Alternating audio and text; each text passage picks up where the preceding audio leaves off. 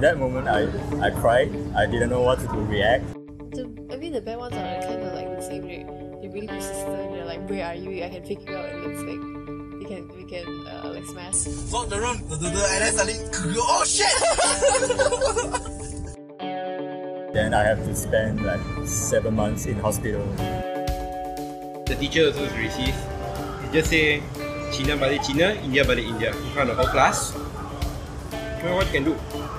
Can't do nothing. Hey there, you are listening to Yamcha Kenmo. This is a podcast where everyone can share their stories and express themselves. So, what's your story? The views and opinions expressed in this podcast are our own and does not reflect or represent the view of other people in Malaysia. Hey guys, welcome back to another episode of Yamcha Kenmo. This is the 50th episode of the podcast. And today we have a special guest uh, with us. He, he is Jaya. Yes. And he is also a fellow podcaster. But he's not only a podcaster, he is he does YouTube as well. Yep. And he's an entrepreneur and also a student. I see you've done your research. Yeah. okay, so um Jaya, welcome to the podcast. Um It's an honor please, to be here. Please introduce yourself. Alright, my name is Jaya Varman. I am 22 this year. Actually, not really. I'm 21, but my birthday's not here, so I'm still 22. Okay. And what, how old are you? Um, 1999, so 20. Oh, that's wow. So I'm 22.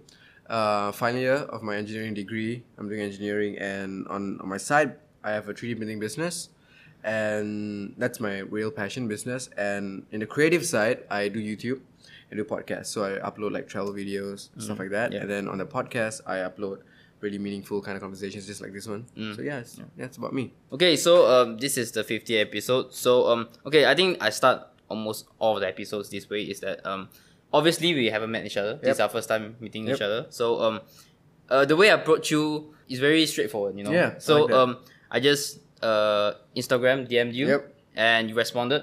So what was your initial reaction or thoughts? You know, when I Right. approached you, like what was this guy thinking? I never met this guy before. What, what What's funny was before you texted me, just like I think a couple of days before, Okay. was another dude.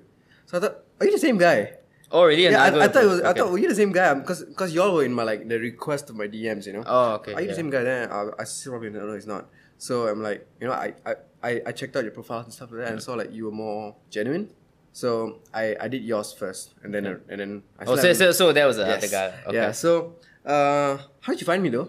Uh, okay, uh, that's a great question. Um, so uh, Jinnyboy, uh, one day he tweeted about um, uh, at, do you guys know any podcasters Right, out there? right, right. So I saw like the replies, right? So I go and go and checked out every one of the Right, mentions, uh, you know, all of the podcasts. So one of your podcasts is there. Oh. Uh, with uh, Baguns. Uh, yeah. Harguns. Uh, Harguns, yeah. Yeah, yeah, Yeah, his podcast was there as well. Right, right, right. Yeah, so that's how I knew about you guys. Yeah, Harguns is a great guy. He's he's one of the he's actually the first guy to approach me to be in another podcast. Okay. So that was an interesting experience. And you know what's crazy is if I didn't tweet that, this wouldn't have happened. Yeah, true, true. know, right? Yeah, like this, this is how people socialize, I Right. guess, right now. It's- it's- it's the back in the days, there's no way we, we would I have know, yeah, no- about each other. It's crazy how one tweet can literally change a person's life. Yeah, true, Yeah. true, true.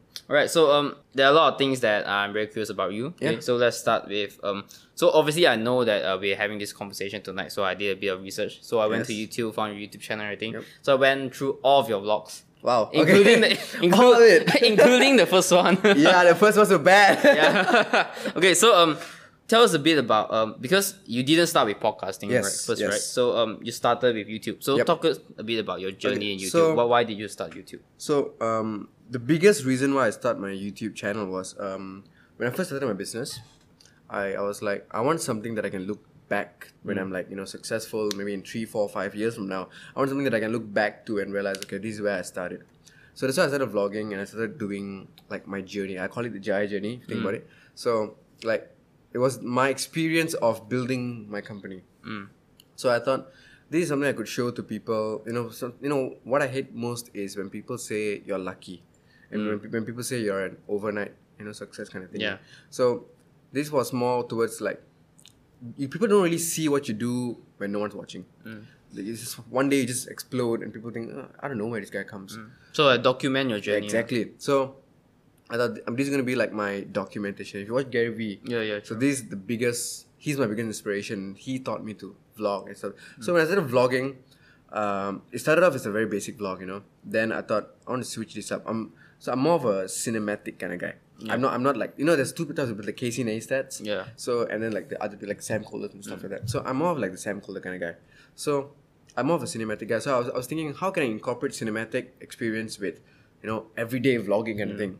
So that's when I thought I started vlog- vlogging through my phone, and then I thought I should switch up my scenes, my angles, and everything like that. So and then I started mixing around, and that's when the transition from vlog to travel videos happened. So if you watch my recent travel video, it's the one from Langkawi. Yeah.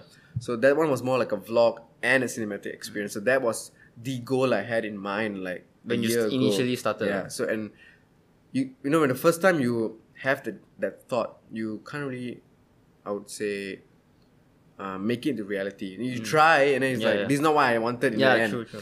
So but then uh, after all the skills and practice and time I put in to learn videography and everything, that the, the, the most recent video that I uploaded was the video that I wanted to have since like I started the journey. Yeah, I think I relate to that in, in a bit level because obviously, you know, if you watch back your first vlogs, right, it's basically you in your house the whole day, Yeah. most of it. Yes. And then that you're just talking about uh, what you did and show the you know the whiteboard and Yeah, stuff like that, the checklist, Yes. right? Yeah. And then um, I, I did something similar myself, uh, which I tried to do this uh, audio log kind of thing, where I Right. tried to log my everyday life, but just speaking into it. Yep. So I imagine yours is like always the videos is always around uh, less than five minutes, right? Yep. And my audio log was like fifteen minutes. Shit. Yeah. Okay. So like now, um, looking back at it, right, Mm-hmm. About your vlogs, do you have any thoughts about it? Uh, some of it, obviously, you think, well, well I, I'm not sure about you, but I'm very conscious about what I say. Like when I listen back to myself, like why did I say it like this? I know. Like like I know why mean. do I, why do I sound I so stupid here? I know what you mean. when I pla- like if when you plan like how you're gonna say it, it didn't. It Turned wa- out the way you wanted yeah, it to it be, wasn't right? supposed to be like that. Yeah, exactly. so I it, it always happens. Sometimes, like even when I talk to some new person and stuff like that, right? In my head, I'm like, okay, I want this. I want this conversation to go through. But then when I meet that person and they say something, I'm like, I, I totally mess it up. Yeah.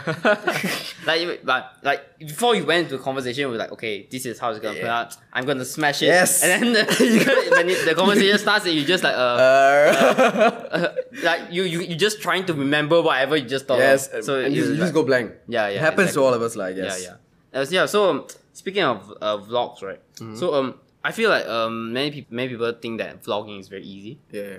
And what what do you think about that? I, I actually because I do, did something similar, right? Like Right. Mm-hmm. trying to log my everyday life, you know. So um because vlogging is actually very mm, difficult than it actually seems. Yes. So what what do you think is the the thing that you learn the most out from vlogging? about vlogging Yeah. is learning how to create content from nothing.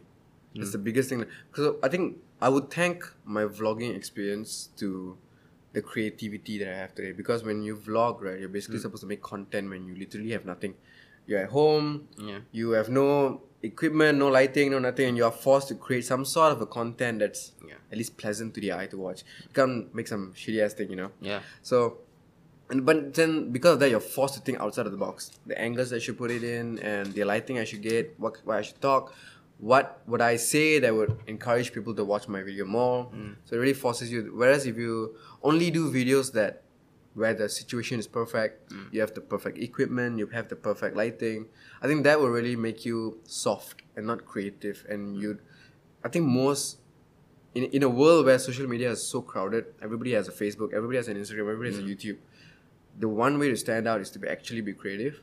And I think when you are vlogging and you have nothing and you're forced to be creative, I think that puts you at the edge compared to other, every other people. Because I mean, most of the creators I met, right? They they, they, they would say, "Oh, I need to, I need to save up for this camera, this thing, then I can get really good content." And my my question is, if you can't get make good content when you have nothing, you cannot make good content when you have everything. Yeah, true. So I feel like we need to practice to stop putting our reasons and explanations into things like materialistic things. Like, oh, if I have this camera, my content will be better. Obviously, your content will be better, but you can't, uh, like, like, oh, the reason I don't have much subscribers is because my equipment is not good. Yeah. No, the content quality doesn't get better. The Yeah. video quality gets Yes. better. Oh shit. Yes. you it correct. Yes. That's Yeah. that's that's very good. Yes. That's very good. So yeah, that's that's what I learned from vlogging. Yeah, so uh, so let's go back a bit before you know you started YouTube. So Yeah. obviously you started this company, right? Yep. So uh, I re- done a bit of research. Is uh, basically a um it's called uh Duplr. Yep. Is that how you pronounce it? Yep. You, Okay. One of the few guys that pronounce it correctly. How, how do people pronounce it? uh, most of it would be like dupl- uh, no, what, was the recent guy who said? Uh, Diplo was one. Diplo was one. And then it was Duplo and stuff like that. Like, uh, Uh, a bit there, but not really. right. But Duplo is, uh, even when I was registering the company, right? Hmm. The guy was running it. Like, nama apa ni? sia?" sure, no typo, ah. yeah. It's like nama German ke ni? I'm like, tak, no. Duplo ni. Yeah, yeah. That's because, uh, basically it's a 3D printing company. Hmm. So, three, I'll tell you the inspiration of where the name came from. It's because 3D printing was used to duplicate products. Yeah. So, like, you maybe you have a broken pen and you want to duplicate it and print something new. So, the word duplicator, shorten up, Duplo. That's the that's where the inspiration came from. And then, but but what's the inspiration of starting that Right. company? Okay. So, uh, as you all know, I did engineering, right? Mm. So, I bought my first 3D printer when I was like year one. It's about three years ago. Have you even started to use it that uh at year one or you yeah, just, I did. I Oh, did. okay, okay. So I bought a 3D printer because I always do projects, Mm. like robotic projects and stuff like that. So I bought a printer to think that you know this could aid in my projects. I could you know print like robotic bodies and stuff like that. So I bought it, and I was like one of the first few in like this entire school to own a 3D printer. Mm. So when I put the word out there that I have a 3D printer, I realized people coming to me and said, "Yo, I want this to be printed. I want that to be printed. I want this to be printed." And at first, I was like, you know, I don't mind helping my friends out. But at one point, I was like, "Okay, this is too much of a demand for me to give it for free." Yeah, true. I was like, "Okay, this is too much." Okay, I started, I started, I started charging very little money, like the cheapest I could go.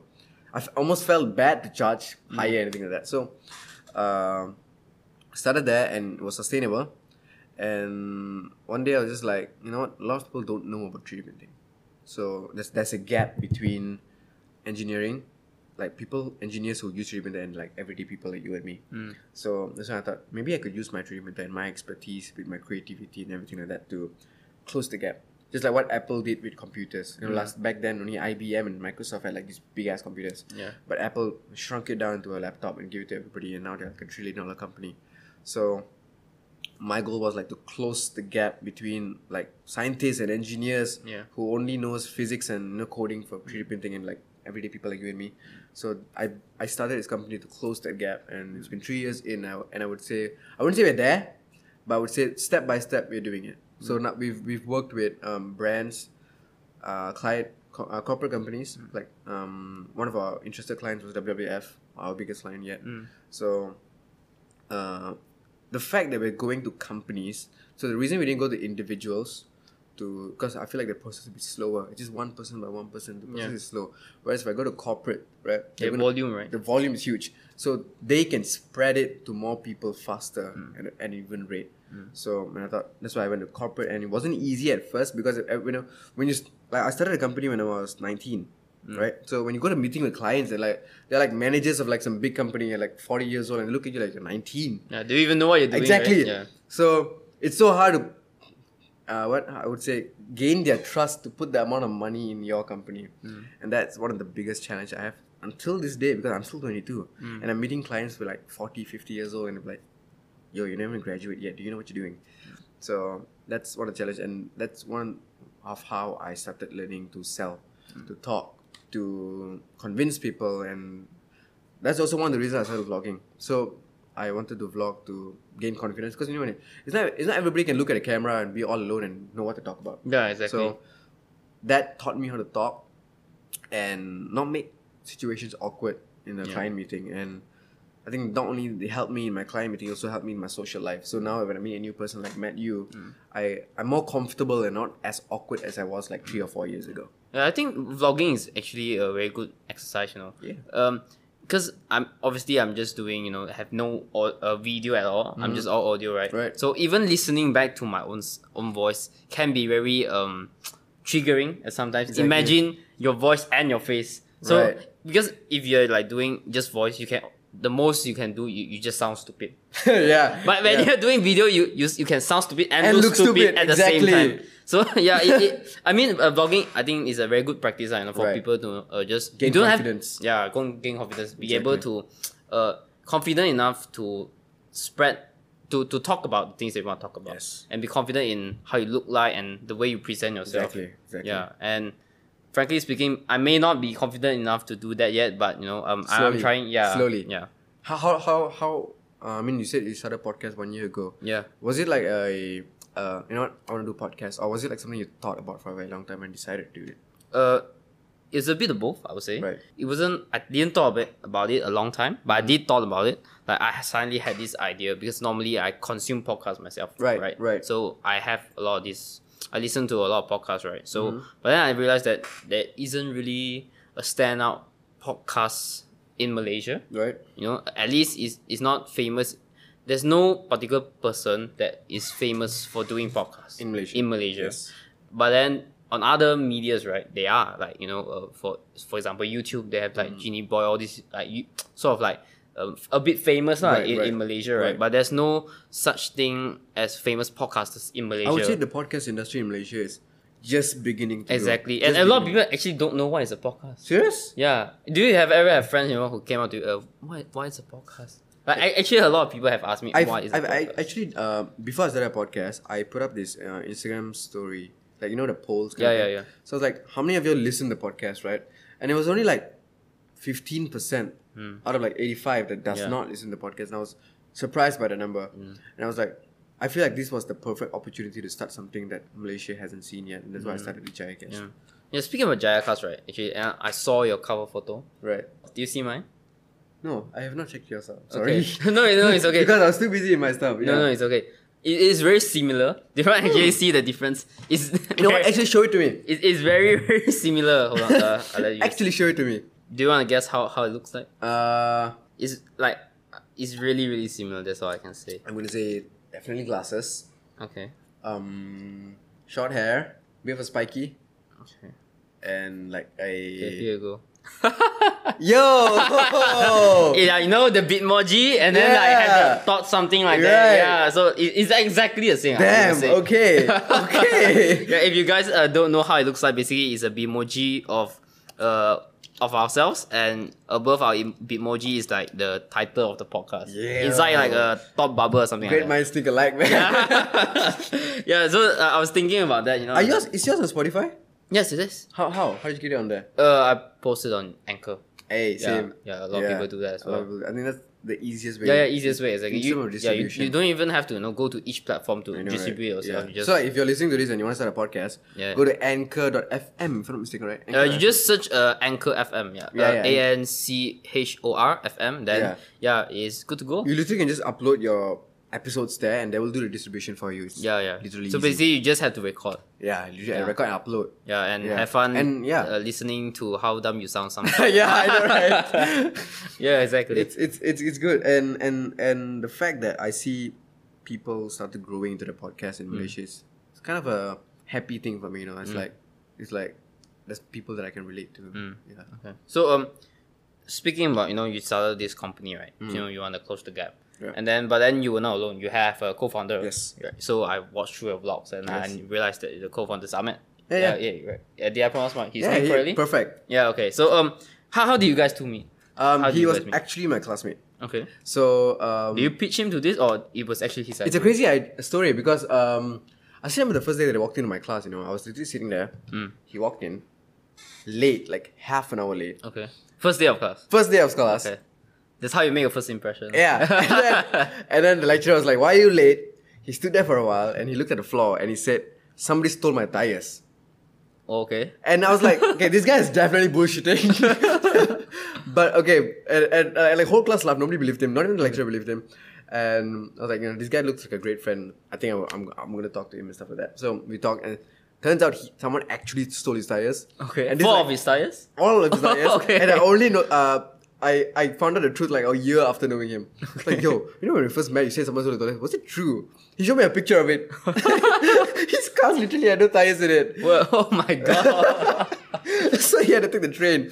So there's that. And at that stage, right, I was going around. Um, I, I needed like someone to guide me in this journey. 'Cause, okay, you know how when I asked you about the podcast, did you think about it for a very long time? Yeah, yeah. So I thought about this one year, for a year, for an entire year. For the company? then? Yeah. Okay. I was like, should I do it? Should I not? And then I was like, okay, before I start it, I think I should go and learn the art of business. So I went mm. to conferences, I read books, I watched videos, I learned about basic stuff about business, selling, marketing, all this kind of accounting and stuff like that. And one year into it, not even kidding with you, I just woke up one day and like, okay, I'm tired of reading, I'm tired of watching videos, I'm tired of watching cinemas. And I always say the best way to learn anything is to actually do it. You know, you can always read about going to the gym, but you only get results when you actually go to the gym. Yeah. Right. So I thought, um, I'm gonna start it. So I woke up one day, and I'm like, I'll do it. So I went to, I came to Taylor's, and they had this business department kind of thing. So I went in there and I saw one of the guys there, and they told me, you know, you should do. It. So this guy, except he's like the head of sales or something in Taylor's like that. So he has something to do with selling and stuff. So approached him. He's like a forty year old white dude, and his name is Nigel. So, Mr. Nigel, if you're uh, listening to this, you started my journey. So, what Nigel said was, he told me to get a team together, at least three of us. So, one person will do like the entire overseeing of everything, one person will do marketing, one person will do selling and stuff like that. So, um, he said, get a team of at least three. Because one man can't do much. You know, although if you have great ideas and you're really hard worker, one man can't do much. So, um, I went pitching to a few of Taylor's lecturers actually. I wasn't looking at friends, you know, I was looking at lecturers.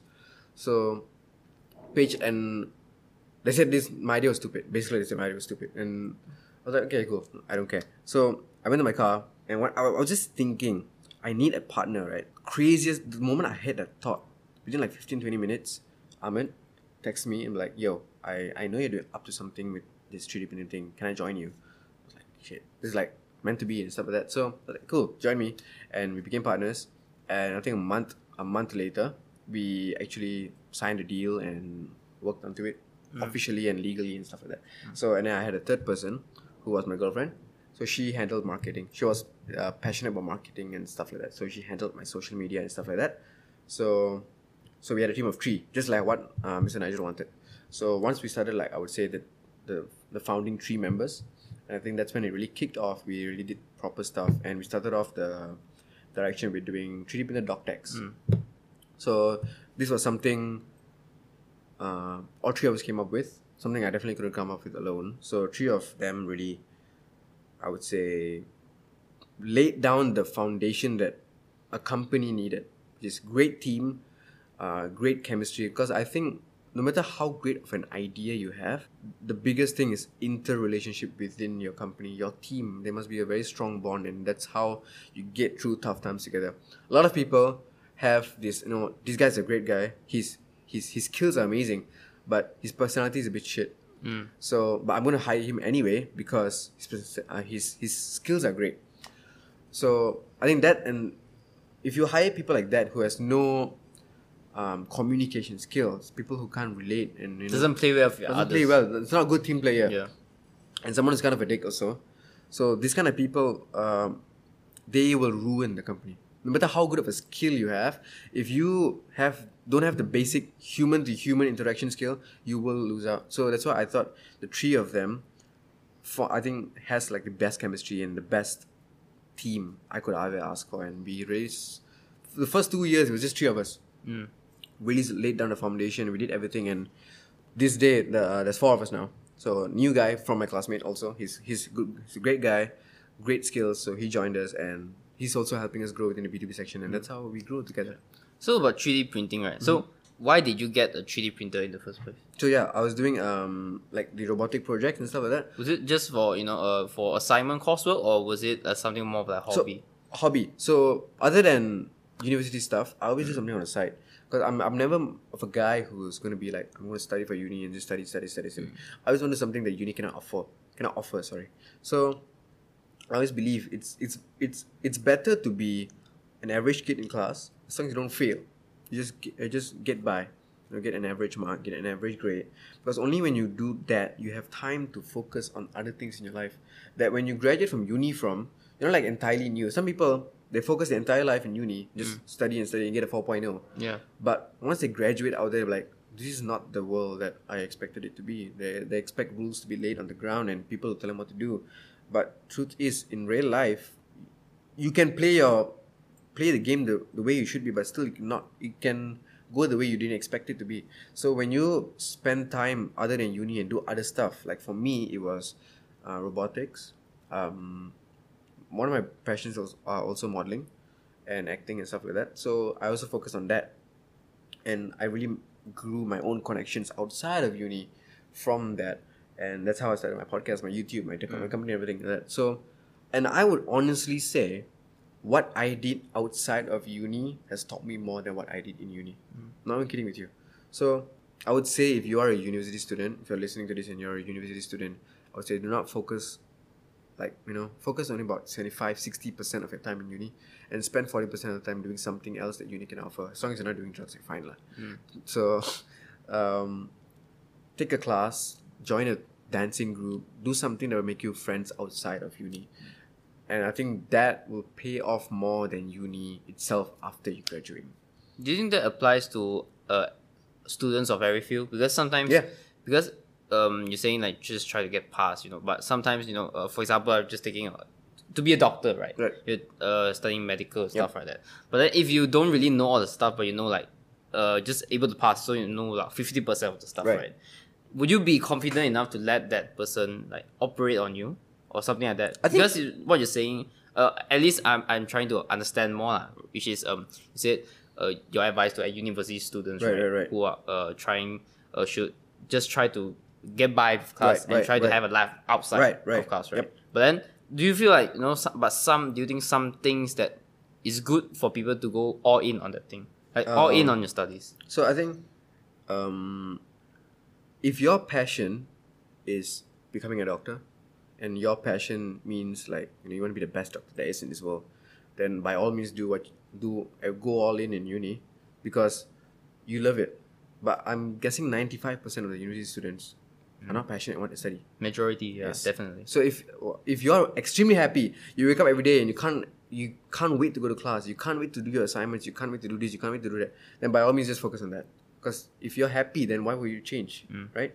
But I'm talking. I'm I'm speaking for the people who are doing this for the sake of getting a degree. I'm speaking mm. for the people who are doing it because their parents told them to, stuff like that. So yeah, Oh, okay, so it only applies to people who are not satisfied, lah. not satisfied and with how, what you're doing. And s- people you know, you know the, the, the, the thing that i always see people like to talk and say you know i want to be this i want to be the 1% in the 1% i want to Yeah, be a billionaire i want to be a multi-millionaire but they spend their saturday and sundays watching netflix and they spend their free time sleeping and stuff like that so my biggest thing is you can talk but what's important is what you do you know, a lot of people say they want to be this, but they don't do it.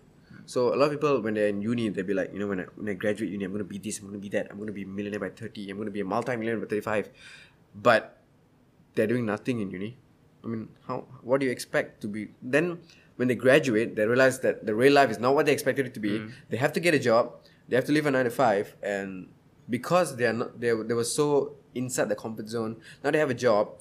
They wanna after after the nine to five, they go home, they chill, have a beer, and watch TV. So, I, f- I believe like when you have high ambitions, you should also have a high drive and do something different. Your action have to map your ambitions. ah. Exactly. You put words nicely. I just heard from somebody else. Then I just tried to Ex- actually yeah. have to match your ambitions. Exactly that. Okay, so um, speaking about ambitions, right? Right. So obviously you have been doing this Duplr for three years, Yeah, right? three years. Right now. So where where where do you want Duplr to go? So Duplr is uh, something that I believe would be my learning ground hmm. for doing bigger things in life. So honestly, I'm not I'm not afraid of it failing. I'm not saying uh, I'm not going to say it's, fa- it's, it's it's failing, but what I'm saying is, you know, a lot of people put pressures on themselves and say, you know, I want this, I want I, I want my company to be the next Facebook, I want my, hmm. my company to be the next Uber, but they forgot that people have to fail first before they actually make something great. Mm. So I will take Duplr as my learning ground to make mistakes without having a big of an impact. You know, sometimes because the, the money in Duplr, if I lose it all, it's it's it's going to be an impact, but it's not going to you know as long as I don't have a f- I don't have like a kid, I don't have like a job, mm. and if I lose my my money in in Duplr, it's not like I'm going to lose my job and lose my kids. Mm. So I'm at a stage of my life where I don't mind losing it, and but what I might lose it, but I gained experience and I gained a lesson that I would say put me above ninety five percent of graduates you know, in Malaysia. Yeah. So, seeing as the company, I, I, honestly want Duplr to be the brand that brought 3D printing to the mass consumer market. You know, if we first aiming Southeast Asia, hmm. so that's the goal for this year to be in Southeast Asia, and you know maybe the next five years we're talking global. So that's the plan for Duplr. And after graduation is when I'm gonna start looking uh, really into what what motivates the people like a 45 year old mom with three kids. What motivates that mom to buy a 3D printer? Why would a mom need a 3D printer? So that's the kind of stuff I'm thinking of right now. So when I first started, right, all I ever thought about teens, people from 18 to 25, is because that's who we were. So Yeah, we could so that you can relate to them, can right? to. Yeah. So now that we've kind of getting hold of the market, we're already kind of getting hold of the 18 to 25 years old, and now that we're getting into like the third year of our operations, we're thinking about like what I just told you, 40, 40 year old moms, why would they need 3D printing and stuff like that? So I'm thinking global. And when you're thinking something like that, right, as a person who's 22, I wouldn't know what a 40 year old mom thinks about. So it's it's really something challenging, and you really gotta study about personas and stuff like that, and you really gotta understand the person. And um, I would say there's no such thing as a shitty product. You know, I would say there's only bad marketing. Mm, okay. You can have the worst product in the world, but if your marketing is amazing, they will buy it, right? So we were focusing now on because we believe we have something solid, but what we are failing at is getting our word out there. As a small company, limited funds, limited manpower, limited attract, reach. Exactly. So we have such a small um, reach, you want something to be worthy. So when you put on an Instagram ad, you want it to be really great that people click your website and see everything. So we are constantly thinking of what's creative, what's new, what would attract like the people above twenty five years old. So that's the step where we're going now. lah. But but can you see yourself? Do you can you see yourself doing this until uh the day you die, or is it something just, uh, or do you have other better ideas here? You don't you don't think you will run Duplr for you know 20, 30 years, or Right, maybe so- you have uh, other projects Right. coming up. It's definitely not gonna. It's definitely not gonna be the only thing that I'm gonna do. So what I know for sure is, Duplr will be something that I will own forever, but it's not gonna be the only thing that I own forever. Mm. So maybe after I graduate, I'm gonna grow into maybe a second business, then a third mm. business. So and I will use Duplr as the testing ground, mm.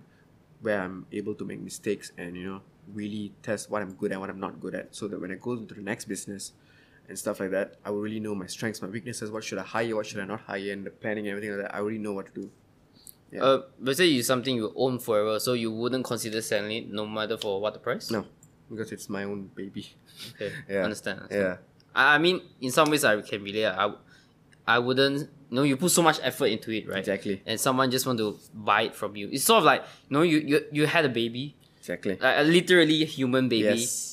You, you don't just sell them to people. I know, right? So Yeah. you you watched it grow from nothing to Yeah. something, and more than you know monetary value. Even if Mm. someone offers you like a hundred million, you're like, this is something that I grew, Mm. and letting it go is something tough on you too. Yeah. Understand, understand. Right. So um, before okay, so we mentioned about the business side of things, Yeah. right? So that's like this the business Duplr. Then then you started to get into YouTube. Yep. Right. Yep. So YouTube, and then eventually you went to podcast. Uh, when did you actually start podcasting? Um, if I'm not mistaken, beginning of last year. Okay. Beginning So last year.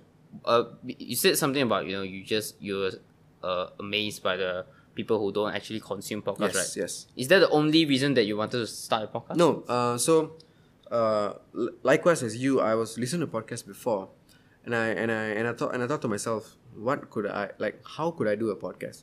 So I went into back then Anchor didn't exist Mm. when I was doing my research about it. So I thought you needed something called like an RSS feed and stuff like that, and had so much like programming and you know all these codes and. Stuff. like it, it looks very technical. look technical, yeah. Yeah. So I'm like, you know what, I'm not gonna do this. And I thought YouTube was easy. so I'm gonna upload it on YouTube. Mm. And then, uh, I was watching a podcast from Gary Vee, and someone mentioned about Anchor, Mm. and I was like, that's cool. So I went and searched it up about it. And at that time, they didn't have it on Spotify. They only had it like on Apple Music and Samsung Play and stuff, Google Play and stuff yeah. like that. So I was like, it's something, and I'm just gonna do it. So it's better than you know doing the RSS feed technical stuff. And I thought this is something. Yeah. So I uploaded my first episode on podcast and on Anchor about me and who I am and stuff like that. And it went on Apple Music and Google Play and stuff, but I didn't really got much of a reach. I think you're looking at three, four plays. that was that was like, oh wow, people are listening to me. And and then like after three or four episodes, I got an email and saying Anchor now does Spotify, and that was like my biggest goal ever since I started. I was like, I want my stuff on Spotify mm. because that's where like everybody has Spotify, and now that I said my content's available on Spotify, I went all in. I was like, this is the moment I'm waiting for. Why am I waiting? Mm. So I I started. So I, if you watch my podcast, you realize that most of it is just me. Yes, I don't I don't bring guests in, right? So the reason being is because I take my podcast as like my Diary? personal diary, hmm. like my personal diary. So every time I'm feeling a certain way, and every time I went through uh, like a, every time like I went through a small little moment where I feel like what I learned from this something relatable to a lot of people out there. When I talk to someone, when I talk to my business partner, and I talk to my girlfriend, and I talk to my family, everyone's fighting their own battles, and the fact that you know someone's fighting this battle, someone out there could be fighting the same battle. So when I see the journey that I was, I walked with that person to come out of it. Hmm. How did I help them? What did I say that helped them? And I thought, this what I say can help. To what I said that helped them could also help someone else. Hmm. So that's why I, I didn't care if it helped hundred people or one person. All I mattered was someone actually listened to me. I'm like, I'm going through the same thing, and what he says is something that I could apply. So I started uploading them, and that's why you see sometimes I talk about a lot of people when they do ex- examinations, they go through a very depressed phase, and I I've seen it in front of my my own eyes. People, you know, I'm not even kidding with you. My my my my, my finals before this semester, I was writing my paper. The girl right on behind me just literally collapsed. She collapsed. While taking the exam? yeah, she just collapsed. Medics have to come in and carry out on a stretcher. I'm thinking she studied too hard, lost sleep, and I don't know, overdose on something. I don't know. So hmm. I'm I'm always passionate about making university students live a life other than exams and assignments and stuff like that. So yeah, that's why I started this podcast. So um normally I because I went through some of your podcasts right it's just as, as you say like some of your thoughts right Right. like uh you know maybe there are some um suddenly you have this idea or um not not idea lah, but you know you thought about you know your your opinion on a certain certain thing you know that you think that would be valuable for other people then that's what you share right Yep. so um uh, normally uh, I'll ask my guests this for, uh, later on in the podcast, but I think this is the right uh, time to ask it. Okay. You know, so because I always, you know, uh, I, I always uh thought about the thing that you just said, right? Those small moments, right? Um, uh, is one of the main things that inspire me as well. Right.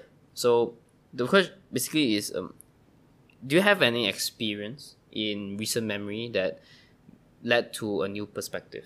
Yes. A hundred percent. Okay. So, I feel like these small moments, right, are actually very very rare nowadays Exactly. because it's taken it's taken away by social media. But but uh, I'll continue my point later. Sure.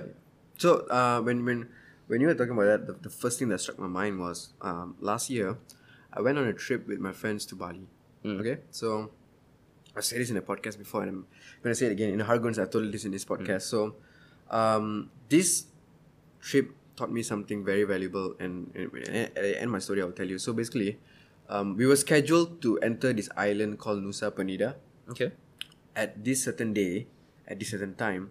But then a day before, actually no, a few hours before actually, they cancelled it and saying because the oceans were rough, Okay. we couldn't take the boat, you know. So and I was like, fine.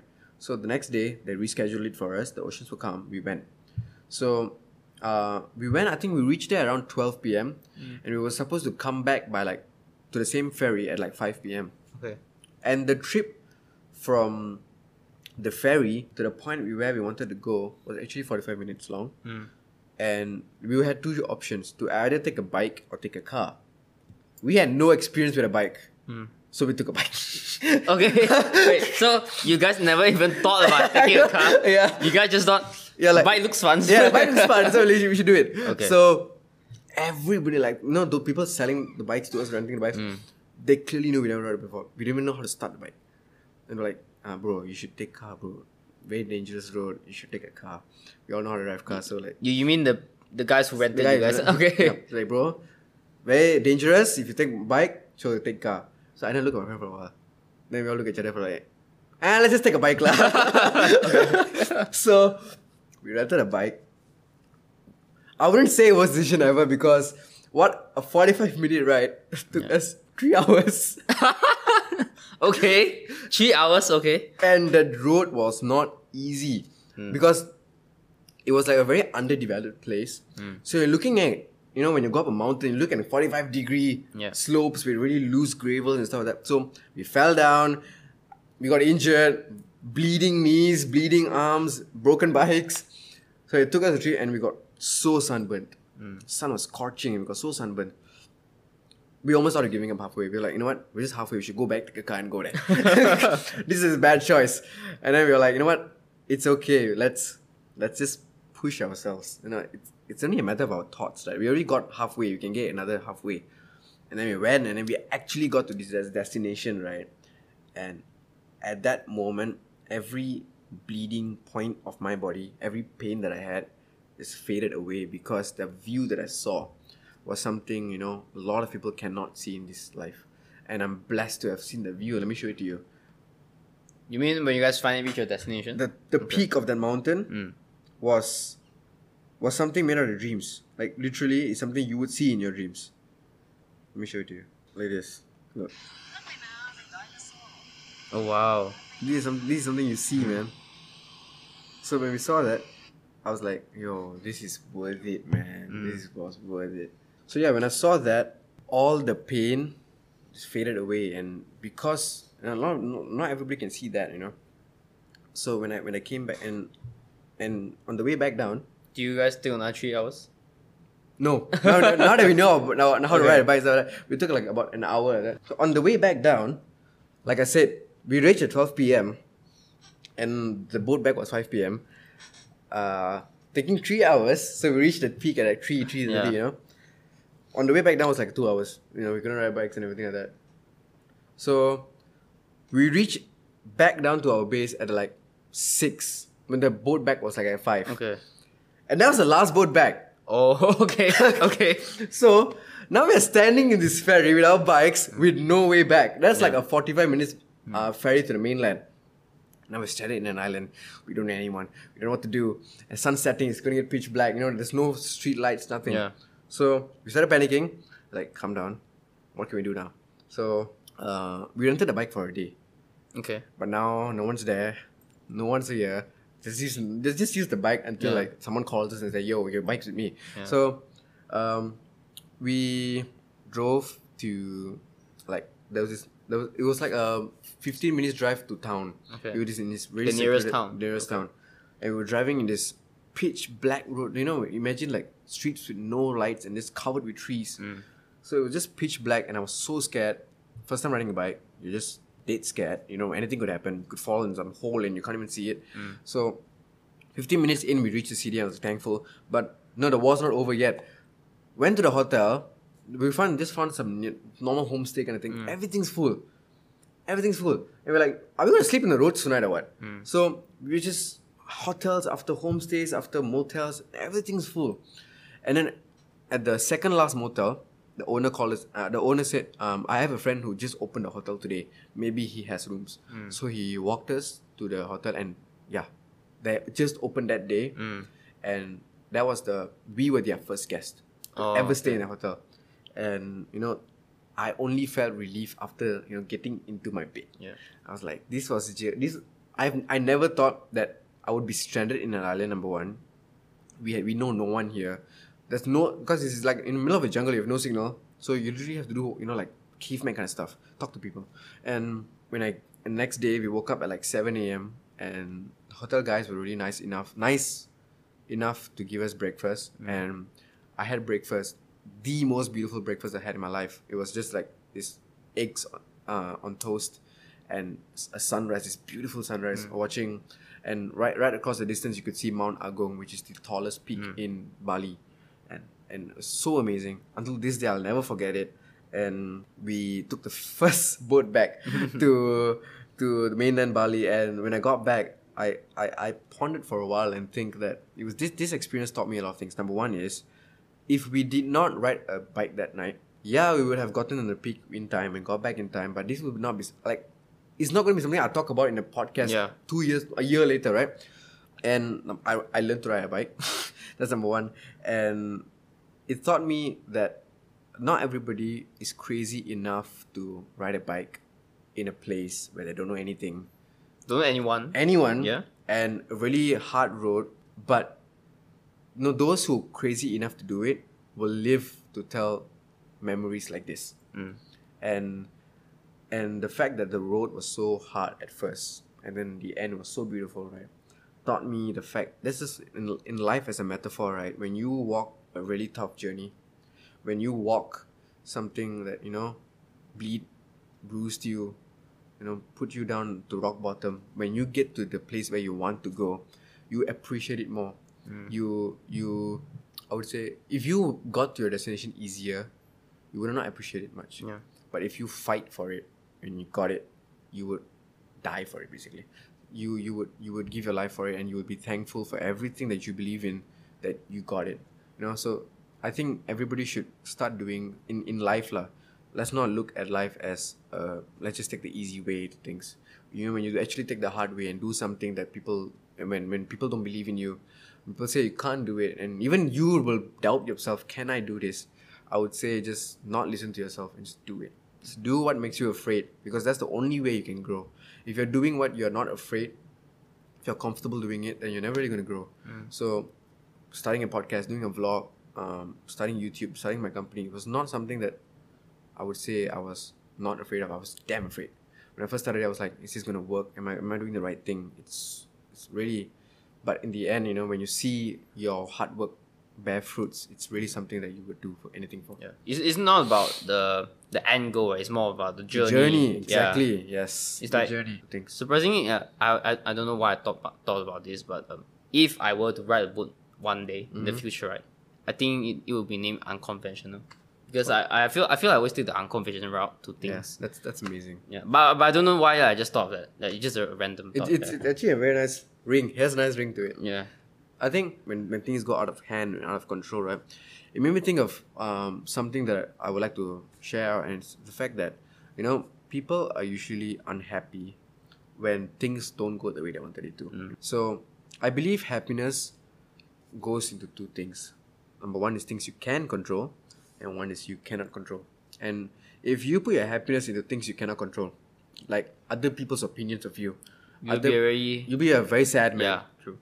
So if you put like, like you know, sometimes my friends come to me like, "Yo, um, this person said this to me. This person did this to me. I'm very hurt. What can I do?" I'm like, "What do you expect the person to do? Like, like, like, does not mean you were nice to that person. That person should be nice to you. There's no way that there's no rule that said if you're nice, this person will be nice back. You cannot control how other person is gonna treat you. You cannot control how the other person is gonna, you know, treat you. Uh, Behave towards behave you. towards you. So, like, if you put your happiness in that, you're gonna be very disappointed. So, I would say put put your happiness into things you can control, and that's the only the only thing that you can control is yourself. How you see things and how you react towards things is the only thing that you can control.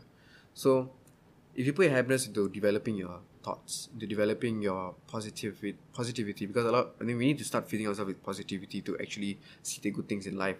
So, if you took the effort to mature yourself, to read books and read, you know, podcasts, uh, watch podcasts, and you know, take the time to, I would say, what self improve yourself. And I think that's the one thing that's gonna pay off. And when you start to learn that you are in control of your own faith and your own destiny, that you will be genuinely happy. Like I'm honestly like ninety nine percent of the time happy, because no matter what someone treats me or how people treat me, they can disrespect me, they look down on me. But what I know is myself, and I know how I see myself, and I know how I'm gonna be in the future. I feel like that's because you know you have no expectation from anyone else. Exactly. So whatever they do, you if you don't have that expectation, expectation they can't disappoint you. Exactly. So you don't feel anything even if you know you were very nice to that person for a very long time and then he suddenly does does this. yes. Right. So but if you don't have that expectation of um you know, I've been good to him for this time for so long already. He he should how how how how Be- right. yeah. Yeah. So I- if you don't have that expectation you can't be disappointed. Exactly. So put your happiness into yourself and not into things you cannot control. One- yeah, one quote that I, that rings a bell for me when I heard it was uh, one by Tony Robbins is, was that life doesn't happen to you; it happens for you. exactly. Yeah, so that that's the thing that I, I was I, I kept remembering, uh, you know, because um, I believe all of us have bad days and bad, you know, bad cards being dealt to us. But what differentiates a successful person and a person who's not successful is how we react to those bad days. If you get a bad moment and you lock yourself in a room and cry, you, you won't really go far in life. But if you actually took the time, like, why did this happen to me? What can I do to become better? What did this situation taught me? If you sit down and think and actually put effort into yourself to make that situation better, th- that's how you slowly grow into a different person day by day. what's the hardest thing that you encounter when know when doing this? Uh, when starting uh, Duplr. Hardest thing, Yeah. like I said, uh, convincing clients. So when and convincing people to put trust in you when you're just 19 years old. The fact that people, you know, a lot of adults these days think that. Um, I mean, I don't blame them, but a lot of people start businesses these days to become rich. Mm. Right? A lot of people want to be this. They want to start this business. They're like, bro, I just started this business, man, and they'll be like, I want, I want, I want, I want to make like a million in the first year. If you start a business to be rich, um, truth is you will not you will be very very tested to your limits and you will not be rich unless you are very lucky lah. but because there's a lot of other ways to make money other than business right? Mm. So why choose a business? It's the biggest it's it's it's it's not easy to own a business number one. So when when when I when I go to them and say like yo I started a business uh, so the, the first thing they think of oh this guy is just another guy who wants to be rich. Mm. But but if I wanted to be rich I would not start a business at 19 years old. This is a stupid thing to do. Mm. So so convincing them that I'm not here for the money. I'm here to actually do something that hasn't been done before. Like, like I could say, Duplr is the only brand. I'm, I'm, I'm brave enough to say in the entire Southeast Asia, to close. That has the the aim to close the gap between um, engineers and normal people these days. So that's the biggest reason I joined Duplr. Not for the money, not for you know taking the money out and buying flashy stuff. I'm not the kind of guy. So when I when I pitch this to someone, the first thing I think about is this is a very stupid idea. Like how can you make money with this? Right? So and going going to pitchings and having those kind of remarks is actually quite quite hurtful. When someone says, no, this idea can't work. I can do something else and make more money with this. And I think it's similar like, you know, when somebody um you know, those protective parents when you say about their kid behaving badly, they, Yeah. they wouldn't react nicely. Exactly, right? So so I and you know if I actually listen to them, Duplr won't be born today. But I told myself, you know what? I still believe in this vision. And I still believe what I'm doing is right. And I took my own company, took the own the, the, the three teams and started this and uh, three years in and we're still surviving. You know, a lot of startups fail during the first year. And you know, sometimes even I don't think I, I would say 65% to 70% of startups start to see their end, you know, after one and a half years to mm. two years, they start to see the end. But three years in, and I'm brave enough to say like I feel like we're just getting started. Mm. I feel like just right now we're getting the traction that we need. Right now we're we're getting the connections that we need. Right now only things are starting. So you get momentum. Momentum, exactly. But if you if you started a business being like first year I want to make this, I want to do this. Truth is my first the first year for Duplr is just bad.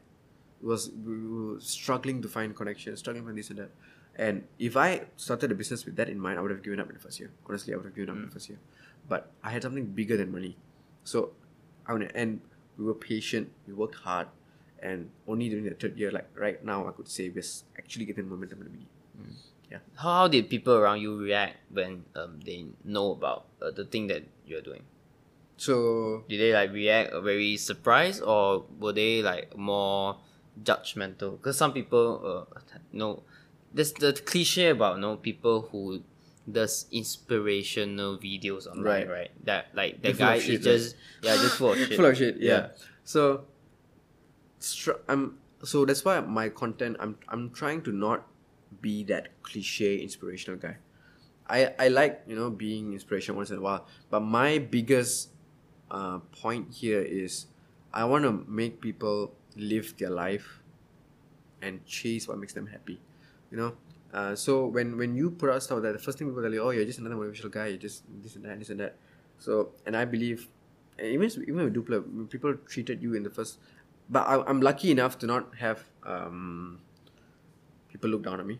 Although I say, although that will just make me feel me to do better, but I've had haters after like a year into this. A year after people actually see that I'm going somewhere and I'm doing this with actually full passion and stuff like that. That's when I started to get haters a bit. And and if you I would say that you are going the right way if you have haters. You know, if you don't have haters, everybody likes you. Something's not right. Somewhere's rigged, Somewhere's uh, wrong. Yeah. Yeah. And there's this quote that said that life is like a video game. You you know you're going the right way when you have an enemy. Right? If you don't have enemies, you're, you're playing the game wrong.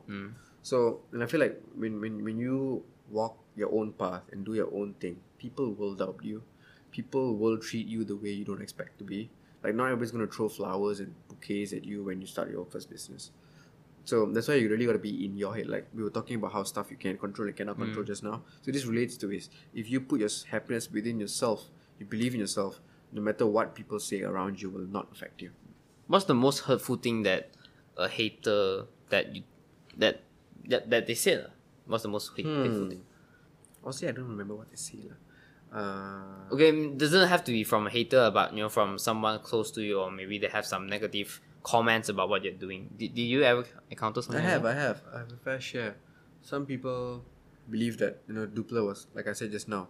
It was it was it was going to be a failing business. There's, there's, there's people who said that, and then there's people who said that I was, um, you know, when I when I produce content and stuff like that, people said I was trying hard, Mm. you know, trying to fit in with society, and I was actually lame and this and like that. trying to be influencer. Trying to be an influencer, yeah. Damn, I hate, I hate that word, honestly.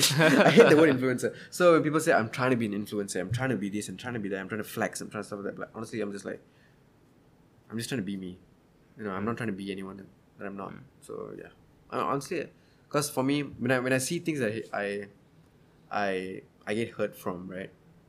I don't really keep it with myself. I don't remember it for a very long time. I, I, I think I forget it within a week, honestly. But I remember the good things that people say to me. When people say something good to me, I always remember it. I always remember when someone comes up to me and be like, "Yo, this video changed my life." Like, like sometimes, um, sometimes some some of my travel videos, right? Some people come up to me like, you know, when I watched this video, I was inspired to make my own video. And sometimes when I upload my own um, videos on Instagram talking about people and stuff like that, they said, "No, your video, your podcast changed the way I think about things," and you know, that I remember it till the day I die. But bad things, I don't keep it in me forever. Yeah. So, uh, you mentioned about Duplr, you know, uh, Mr. Doc- Mr. Nigel, is it? Yeah. Yeah, he he said that to get a team right to Yeah. start this. So, but about your podcast, do you have a team to? No, it's just all me. that My, my my my my con my YouTube, my podcast, everything's me. Hmm. Everything's me. It's just that sometimes I I borrow like a mic from a friend and stuff like Okay. that. That's mostly yeah. Do you ever consider, you know, getting a team for that? If I can make sustainable amount of you know financial the, the financial Hmm. commitment that you need to sustain a team because you know you gotta pay people right so if i can find that then definitely i would like and the biggest person that i would need as a team is an editor it's not easy editing Yeah, exactly. It's Yeah, it's one. That's one of the reasons why I didn't do a video as well. right I already have a hard time on editing the audio. Right. Imagine plus video, I, I would seriously die. it's not an easy Yeah. task i'm telling you And because uh, sometimes the conversation go up to one hour and a half, sometimes know, like right? almost two hours. know, right? Imagine the video for two hours. Like i know right I really You know, don't think I can handle the, that. the, the, the, the podcast I did with Eric and Harguns. Yeah, yeah. That was like a two hour shoot, you know. I had two hours worth of footage. I had to edit. It's not easy. yeah, especially when you're doing it all alone, right? And then you have to learn. Know, eh, obviously, uh, you don't really know how to edit this stuff. You know, Mm, you're learning everything on hand. Like, you know, you only learn when you need to do that something. Then you really learn that skill. But during that podcast with uh, Eric and Harguns, uh, so Hargun's brother, right? Okay, his name is Dheeraj. He's actually 13 of you know 15 this year, okay, and he's honestly he's only 15, and he's one of the hardest working, um, I would say, YouTubers I know personally. He's only fif- uh, 15. He has like 1.1k subscribers on YouTube. He uploads content like almost on like a bi-weekly basis, two weeks once and stuff like that. And when, when I when, when I when I when I see him setting up the camera and putting the angles and stuff like that, he actually knows what he's doing. Yeah. When I was 15, I didn't know all that. Yeah. so the the fact that back then 15 year olds only know how to go to school. yeah, Now 15 year olds are having businesses online. So I think that will lead me to the next topic of there's really no excuse for you to not do something. Mm. Like you really have no excuse these days. Like you can't say I have no one to teach me now. You can just Google it. yeah. You can learn literally anything that you want online. So I think the only thing that will stop you from your own goals is yourself, your own excuses, your own laziness. Most of the times it's just yourself. Yeah, exactly. Other than that, you're just trying to find excuses. I know, right? Yeah. It's because like like for fifteen year old, you know, you nobody had to teach him. He had to research for himself, right? Or by experience, he Yeah. had to do everything himself. You had to mm-hmm. you know research. You know, have to see how other people do it. Exactly. And try to do it yourself and try you know to think to think about whether that is suitable for you Yeah. or suitable for what scenario only can use mm-hmm. that that type of setup, right? So yeah, all those kind of stuff. It, it takes time. It just take ti- takes time, like whether you want to put in the effort, spend the time to learn those things is totally You know, at. When, when, when, I, when I say he's a 15 year old videographer, you might think that he's just holding, holding a camera, but no, he has actually professional setup, you know, like tripods, professional grade DSLRs, you know, Rode, uh, Rode mics, Yeah, you know, Rode mics, like like those hanging kind Yeah. of mics. Like 15 years old doing all these, I'm like, wow. Yeah. Yeah. Right. So um, my favorite question to Yes. ask somebody is that um, because I, I believe that the quality of life depends on the quality of your conversations. Yes. Okay. So what's the hardest conversation you've had? With anyone, it can be with yourself as well.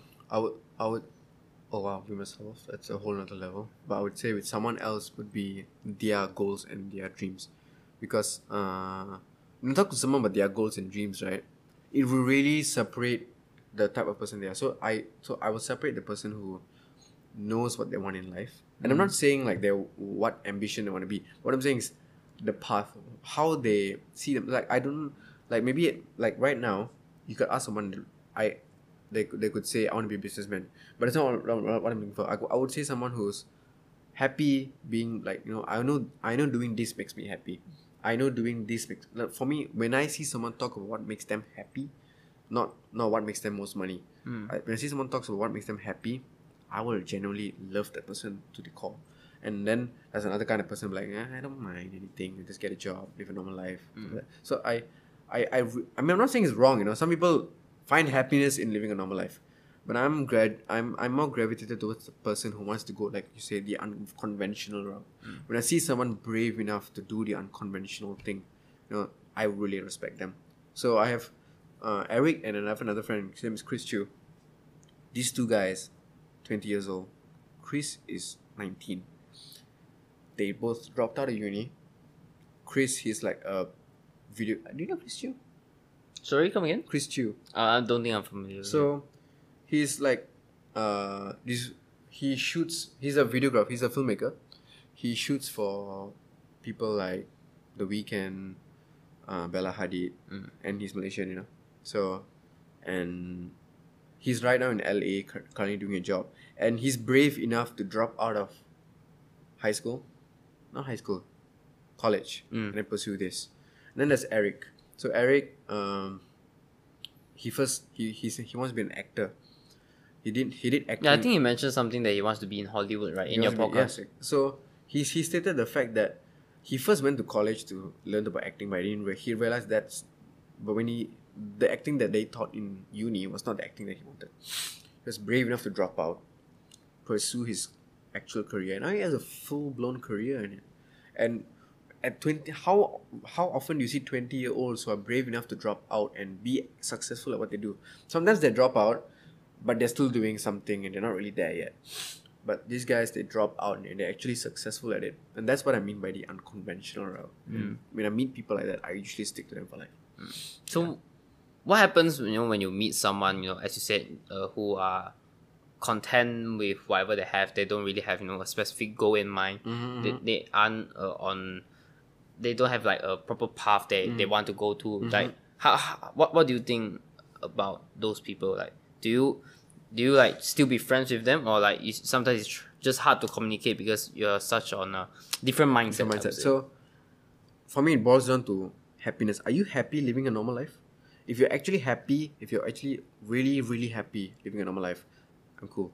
But if you actually want something big, but you already you don't have goals, you know, you say you want to be a billionaire, a billionaire, but you're telling me that you know you want to, you don't have, you don't, you don't know what your plan next year is. You know what your plan in the next five years is. And if you don't have a plan, then you plan to fail. You know that quote that says, "If you Yeah. fail to plan, you plan to fail." So those kind of people who have their mouths and their actions very far apart, you know, I don't usually stand, hang with people like that. So that's that, yeah. But for people, you know, who just generally okay with everything? Like, do do you have the tendency you know to try to help them figure out their goals, or you just normally just tend to leave them alone? if they're happy, I'll be with them. I, I'm, I'm, I'm, I'm cool. But if they're unhappy, they want help, and I'm, I, I'm more than willing to help these kind of people. So I usually, I usually provide advice to like my friends and stuff like that about you know this kind of happiness kind of thing. And I'm, al- I'm always happy to do this. Then um, is there any uh, what what's the hardest thing to give advice for? Oh, hardest thing to get advice is don't chase money in life. Peop people people don't seem to understand that. And a lot of hmm. people, you you you'll be surprised to know that a lot of people that I know thinks money is everything, hmm. right? And the hardest advice is to actually convince them the money is not everything. Hmm. You know, I once had a question asked to me, which was, if I could change one thing in this world, what would it be? And for me, it would be to make everybody a millionaire. Why? Is because only when you have that much money that you will realize money is not everything. Even though you might be a millionaire, you Yeah. might still find unhappiness in some parts of your life. Hmm. So when, so that's why I wish everybody was like a millionaire. So people would focus on bigger things than money. Hmm. So when, when people start to focus on bigger things than money, that's when they're truly happy. Hmm. And I feel like if you find happiness in how fat your bank account is, you'll be happy for a short, like maybe your first million, yeah, you'll be you'll be happy for like you know a few months. But after that, you'll start to see that you're you were actually missing something, like maybe Yeah. finding finding finding a wife, finding a family, settling down, being happy. You know, a lot of people say, uh, I would rather cry in a Ferrari than in a bicycle, right? But the point you're missing here is why do you want to live a life where you'll be crying, right? So, I chase people to do what makes them happy and not money. So um, Actually, no. Tell me, tell me about you. Like, what, what what's Okay. your goal and stuff like that? for me, right, um, right now because obviously I'm doing this podcasting, so um, I'm all about those conversations, Yeah. right? So I try to have more of those kind of conversations with people around me Mm-hmm. and try to have that for other people as well. Because I feel like I don't not sure about you, Mm-hmm. but uh, for Asian typical Asian Mm-hmm. parents, right, it's a bit harder to communicate properly with them, Right. right? You you can't really just tell them what you're feeling Yes. because you know uh, what you are you are raised to you are raised the way you are raised you are not supposed to speak back to the elders right even though whatever they are doing is wrong Mm-hmm. if you s- talk back to them then you're being disrespectful no matter even if you are uh, even if you're being right Right. right. so I feel like um, that's why I'm struggling now, you know, to have the those hard conversations with my parents. So I feel like that that's the thing that I want to improve on, Right. and I feel like a lot of people have that as well. yes. So in sort of like doing this podcast, right, I sort of like improve on that. You know, try to create the second, create the environment for people to are open enough, you know, to actually have that conversation. be comfortable. yeah, having ju- just conversation, be able to share with each other what they actually think about each other. yeah. yeah. I, Yeah, and then like um just create the environment for that and try to you know help other people have those conversations. Right. That that's the main goal I want for all people. Right. I, f- I feel like it's actually rare when when when some when you when you talk to someone right and they actually you know they, they don't they don't have this hesitation they're just completely honest Mm. Yeah. completely open and completely heart to heart talk Yeah, exactly. and when I, when I, you know when- you get in a situation where you're actually having a heart to heart talk you feel like you don't want to leave Yeah. yeah so I always If it, it it feels like you know like two hours apart, but you feel like you, you just started a I know, conversation. right? So yeah. I, I always look look forward for conversations like that like Mm. like I'm not the kind of guy who have small talks you know yeah. like some some of my some of my, friends are actually uncomfortable with the things that I talk about. Yeah. So They feel like why are you suddenly talking about something I know, deep? right? Yeah. So like like like I'm I'm never the small talk like hey how's the weather oh it's hot oh it's hazy kind of guy. I'm always straight up to yo what's your goal in the next five years like yo what makes you happy and like yo why are you doing this and not this. So I'm always that kind of guy who forces you to be deep with me and when, when when you know I mean I'm sure you are kind of kind of the same person too.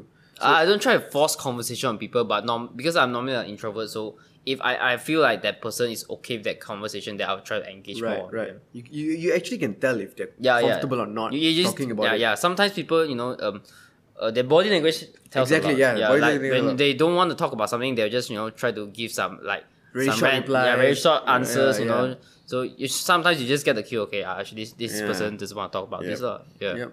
So yeah, basically those kind of conversations, you know, and and but that that's the thing, you know, when you're meeting someone new, right? Normally, it's hard to avoid those small talks, you know, like before you really get to know someone, I think that that's the barrier, you know. You can't just know someone.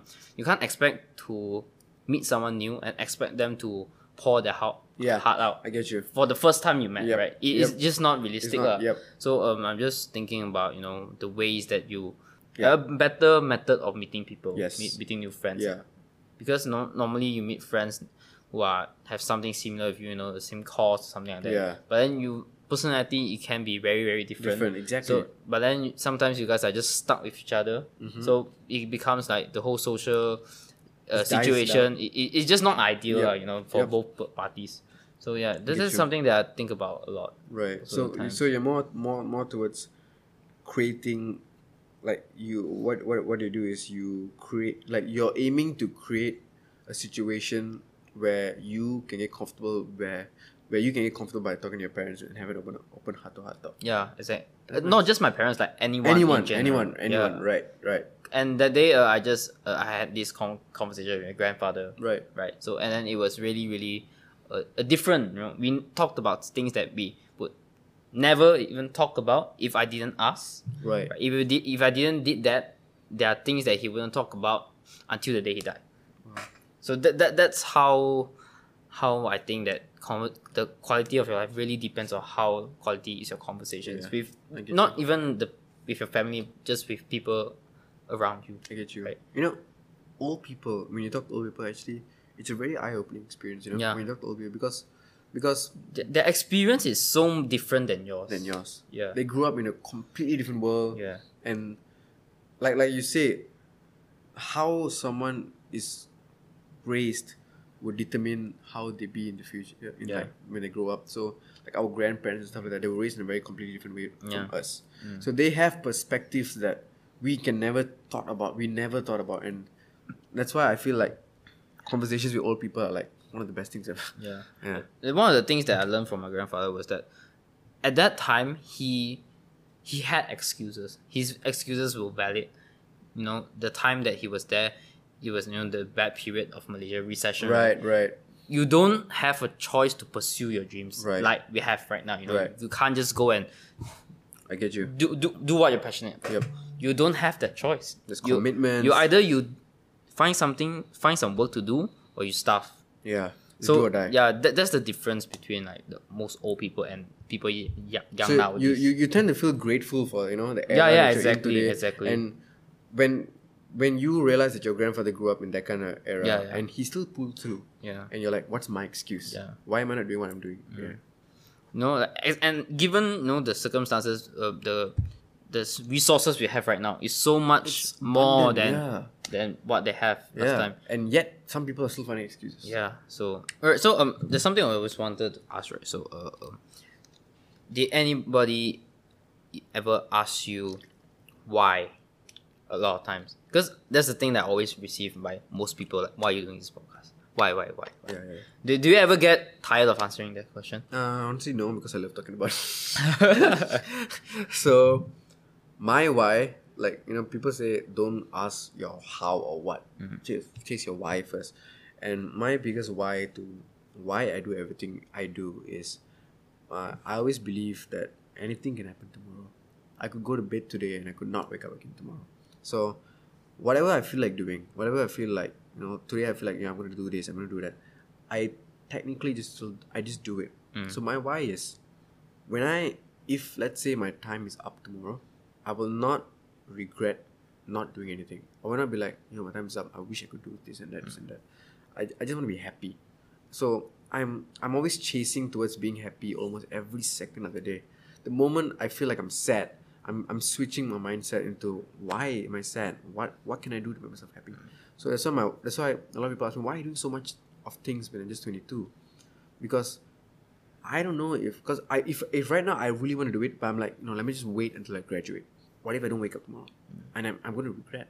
I'm not going to regret not taking the chances. Mm. So now that I have the time, right, and I'm 22, I, I literally can do whatever I want. So, so I, I still do so many things, and that's my, my why. That's why when people ask, chill lah, you're 22, only chill Yeah, yeah. don't need to start business. lah." It's, it's more towards, oh, you know, I'm happy doing it. And if I don't do it, I might regret it in the future. Mm. So yeah.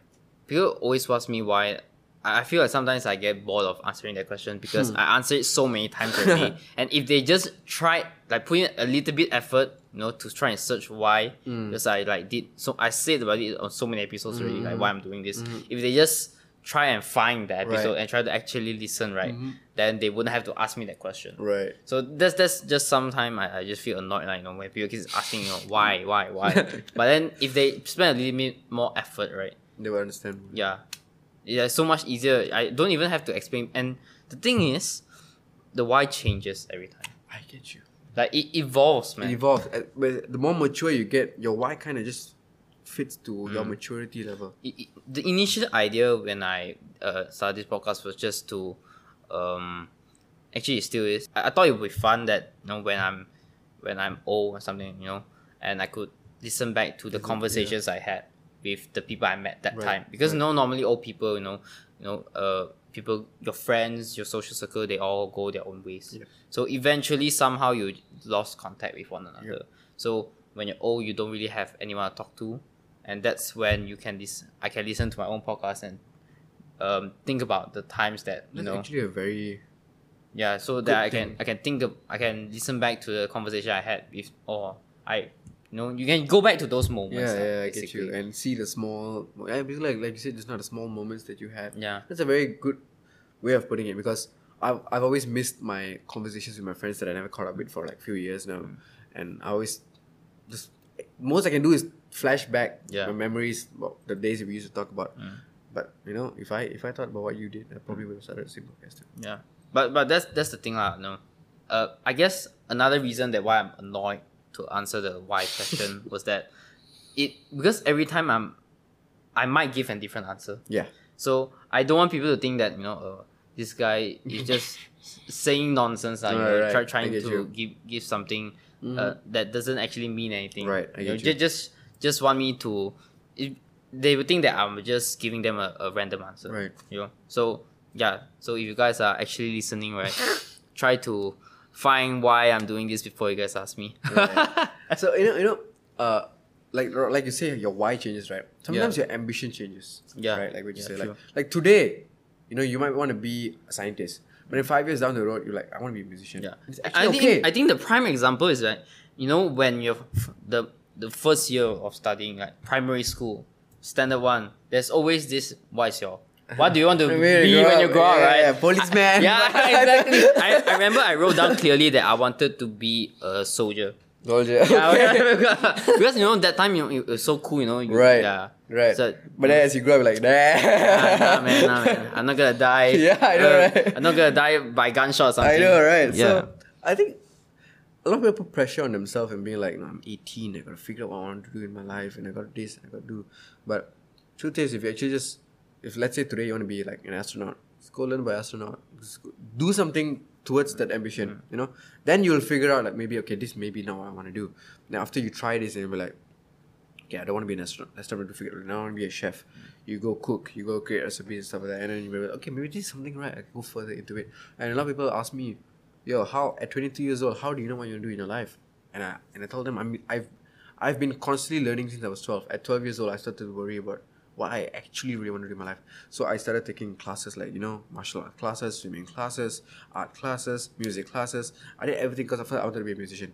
I want to be an actor. I want to be a like you know martial art fight fight fighters and stuff. Like. I want to be a swimmer. I want to be an athlete stuff like that. So whatever I feel like doing, I went and did it. Then I realized okay, but this is not what I want to do. Mm. Then I, I switch, I change. So a lot of people they have this ambition, but I never do anything towards it. So they'll be like, oh yeah, I want to be an astronaut, but I never really done anything yet. So maybe at 25, they still want to be an astronaut. But then when they try at 25 years old to be an astronaut, then they realize, shit, this is not what I wanted to do. And now the pressure is really kicking because you're 25. It's, you're, you're, you're keeping up with age. I think I have some some si- similar experience. I also started. No, I the first time I recorded an audio of myself is when I'm twelve. Oh, The content was about um, I, I don't know why I suddenly thought of this. I was just thought, uh, what if I had a gun to my head, uh, right now, what would stop myself from firing that shot? right, right. So like, what basically the idea is like, why am I here? wow, you thought that at 12 years old? Yeah. That's deep, man. Uh, like because you know obviously you know, at UPSR and, you know, your parents start to pressure what you want to be in the future you know so you start, start you thought those UPSR thoughts. was the biggest thing. yeah, yeah. So like you know, at twelve years old, I just one day I just randomly had this thought. You know, like, hmm, eh, wait, is it twelve? Wait, I don't think it's twelve. Let me think. Yeah, I think because I got my first phone when I was twelve. Oh. Yeah. Then I, that, I, basically I just recorded like you know I just had the, what am I doing right now that can stop me from firing like killing myself lah, Basically, right. Yeah, yeah, but yeah. but it's not I'm not in the bad place or anything. It's Right, just, yeah, I get- just, I get you, just I get cu- you, I get you. curious Yeah, about yeah, yeah. No why am I here? Yeah, those kind exactly. of things. And then like I didn't have an answer back then. Okay. And I don't, don't even know where the audio went, but you know I think it would be fun. You know if one day I actually actually find found out, the audio, yeah. right? Damn. it, it, it, uh, it would be a very funny moment for me lah. You know. Yeah. Yeah, you know, because you know, listen back.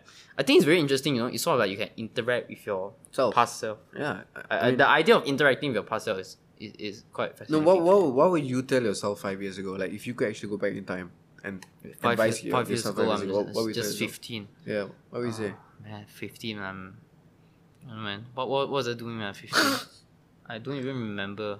I feel like I won't tell myself much. I guess I don't have a lot to tell myself yet. Right. Maybe you ask me again the, In the like same the next question. five years. Yeah, next five years, Uh, maybe I, you have I, I have a uh, better answer then. Right, right, Yeah. right. Because, because- like that, that five years, uh, most of my, the things that I did, right, Mhm. the the short the window was like two years though. So like Okay. because like from during my the period of my secondary school, I didn't really thought much. You know, I just you know try to just just get get, Get by. it, yeah, yeah, didn't really give No, a lot of things a lot of. Because my my my childhood growing up in high school was quite bad because I, I was a bullied child. okay. So I mean not not not mentally. I'm not Yeah. not physical bully, but Yeah. mental bully. So people would say stuff you know that diminishes you, Mm. call you names. So I was just I was just very nerdy, quiet kid. So Mm. people take the upper hand on you. So I grew up in like you know a very stressful, negative mindset. You know, people just constantly teasing you, bullying you, saying things about you. You you, you most sometimes you find yourself alone in your room, just questioning why are you here? Like, like you say, you know. Mm. So, and and my biggest pull through will always be when I get out of high school. I want to do because because I felt like you know my mark has been made in high school. I can't I can't change. Hmm. You know, people will still see me as that kid who you know that they can take upper hand on.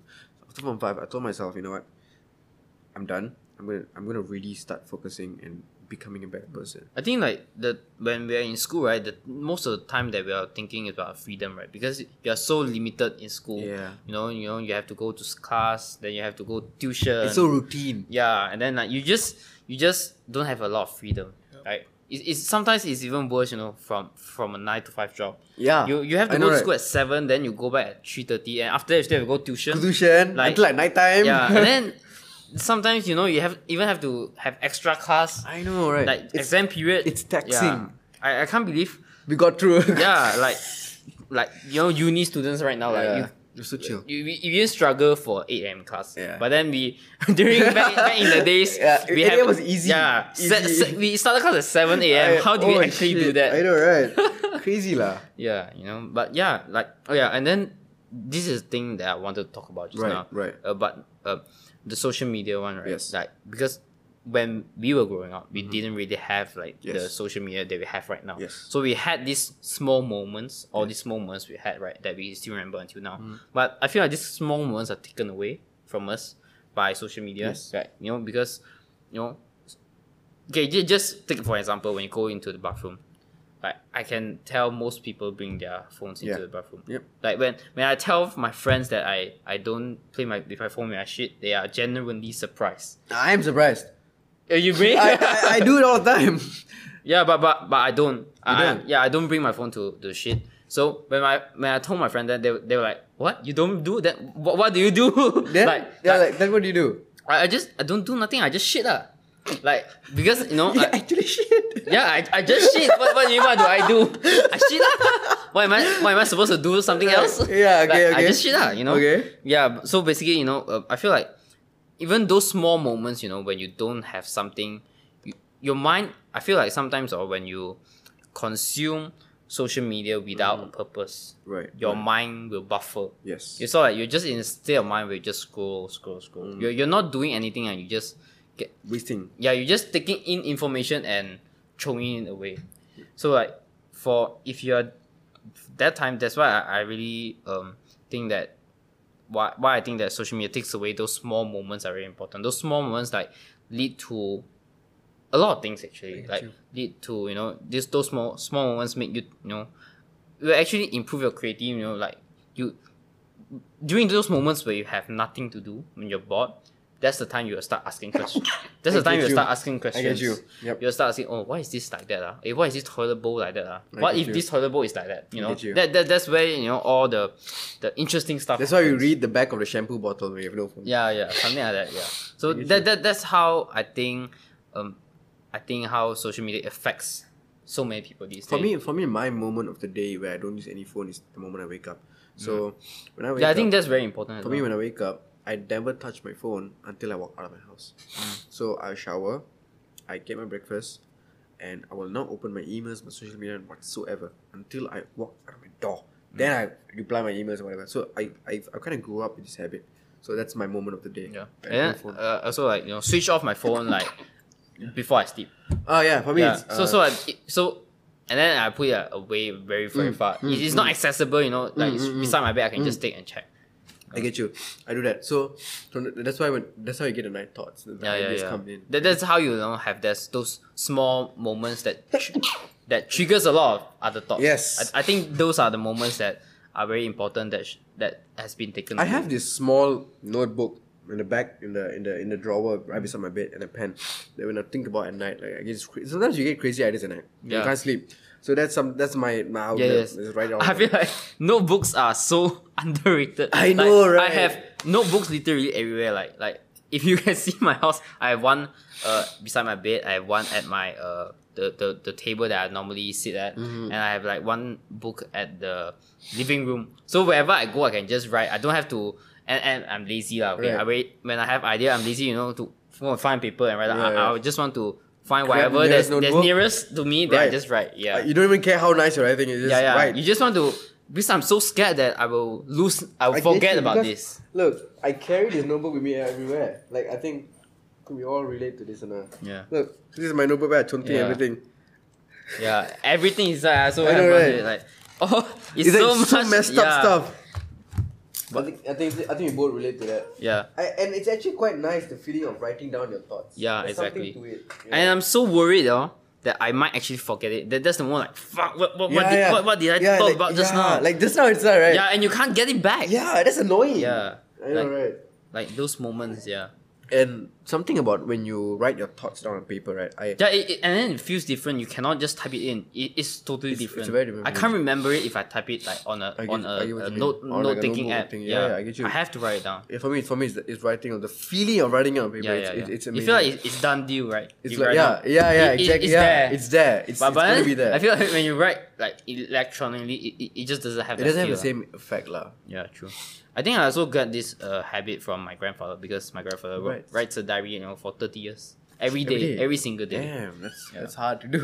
Yeah, and then he, he keeps all his diaries. You know, we, we, when we all were younger, we wanted to have a diary. Yeah, But we but, didn't- but we didn't keep yeah, it up. I mean, it is hard to write every, Every single day, day. I know, Yeah, right? it is very hard. I even tried to do. I just I stopped after two days. I tried to write a diary. But I, but I do Yeah. have you know Hargun's on the, the Yeah. right? He writes a journal every day. okay. Yeah, he, and that and people who write every day, how? Yeah. Like really how? I I, I can't. I can't. I genuinely Yeah. can't. There's just sometimes I, I try to record myself. Sometimes it's easier. You just you just talk talk, talk then then you can just Same. close. I Yeah. get ideas, I just record it. Yeah, yeah, Uh, sometimes. And sometimes I just forget about it. Yeah. Until I go to what is this? Then I Yeah. play it. Yeah. Oh. Oh, better write this down. yeah, yeah, that's that's that's the most thing. Yeah, so um, I also find that sometimes you do like these comedy sketches Yeah. on your Instagram. Yeah, yeah, videos, so- right? so what what what are those about? Or Like- just they just do for fun. lah. I do it for fun. I, entirely for fun. It's because like, like you know when it's, when I, when, I, when like you know my podcast, I, I, I we were talking about something that people can relate to, right? yeah, So this is so there's there's two types of things. So I want people to be relatable in like the struggles they go through, hmm. and I also want people to be relatable in the happy moments they go through. Hmm. So the happy moments is why I try to convert it to like a comedy kind of sketch. Mm. So when people look at my thing, like oh I relate to that and it's fun. So, Yeah. yeah, yeah. It's a very it's, it's a side kind of thing. yeah. It's just you know something that you do when you have the mood to do it. Exactly. Yeah. Yeah, so exactly. it's not like the thing you try to commit. And to. those are like some of the ideas I have. I just write it down. Yeah. No post. yeah.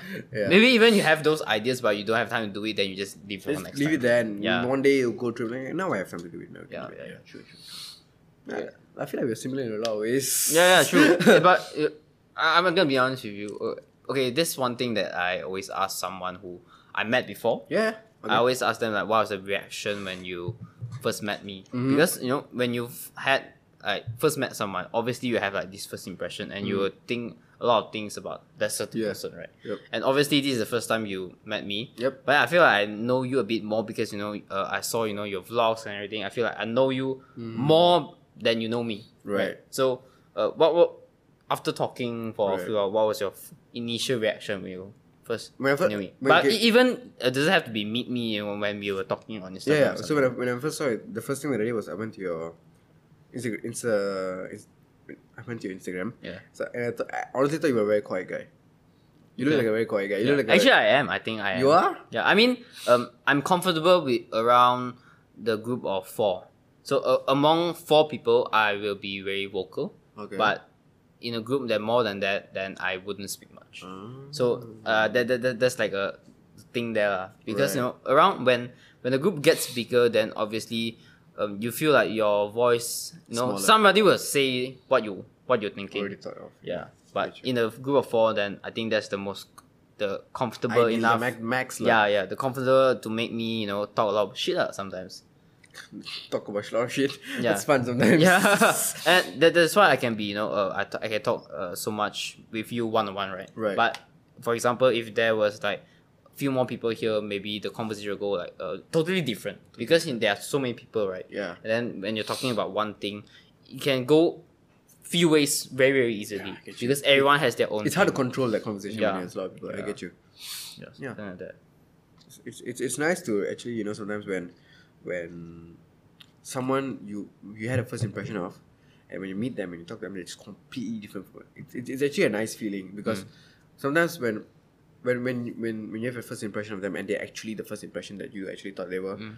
it's it's kind of boring honestly Okay. but but when when when when the, when the person you had first impression of but in real life is completely contrast like in a good or a bad way Okay. it's a it's a spice thing like Okay. it's, it's, it's, it, it's, it it's just nice. it, it just spiked your interest. yeah like wow okay that is not something I, I I I thought of yeah But I feel like um, I think people are most interesting when they have that, like there's more to them than they show. Like that's when I really get interesting about them. Like you know, because some people are really, some people you just you from what how they behave you sort of know what kind of character they are. But some people are just not that way. You know, they Right. they might be um quiet in class, but then outside when they are playing sports or something, then they are like Yeah, totally totally different person. different right? context different person yeah, so like for those like I, I like to think of those people who have depth lah, you know, they are they are like hidden gems, something like Right, that. Yeah, they're just like um you, if you know them more, you feel different much Yes, more differently about you. them. That, that that's what I think that's intrigues me most about when meeting a person. lah. Mm-hmm. When I meet the person then I feel like they actually have a lot of depth. That that's why I like take a mo- most interest in the Mm-hmm. person. that, that's an interesting perspective lah to think Yeah. about because like like you say some some of my friends that I know it's in a certain situation it's really really quiet Mm. but then when you when you put them in a different scenario right they're like suddenly from, from zero to 100 really Yeah, yeah. that's interesting to see Yeah.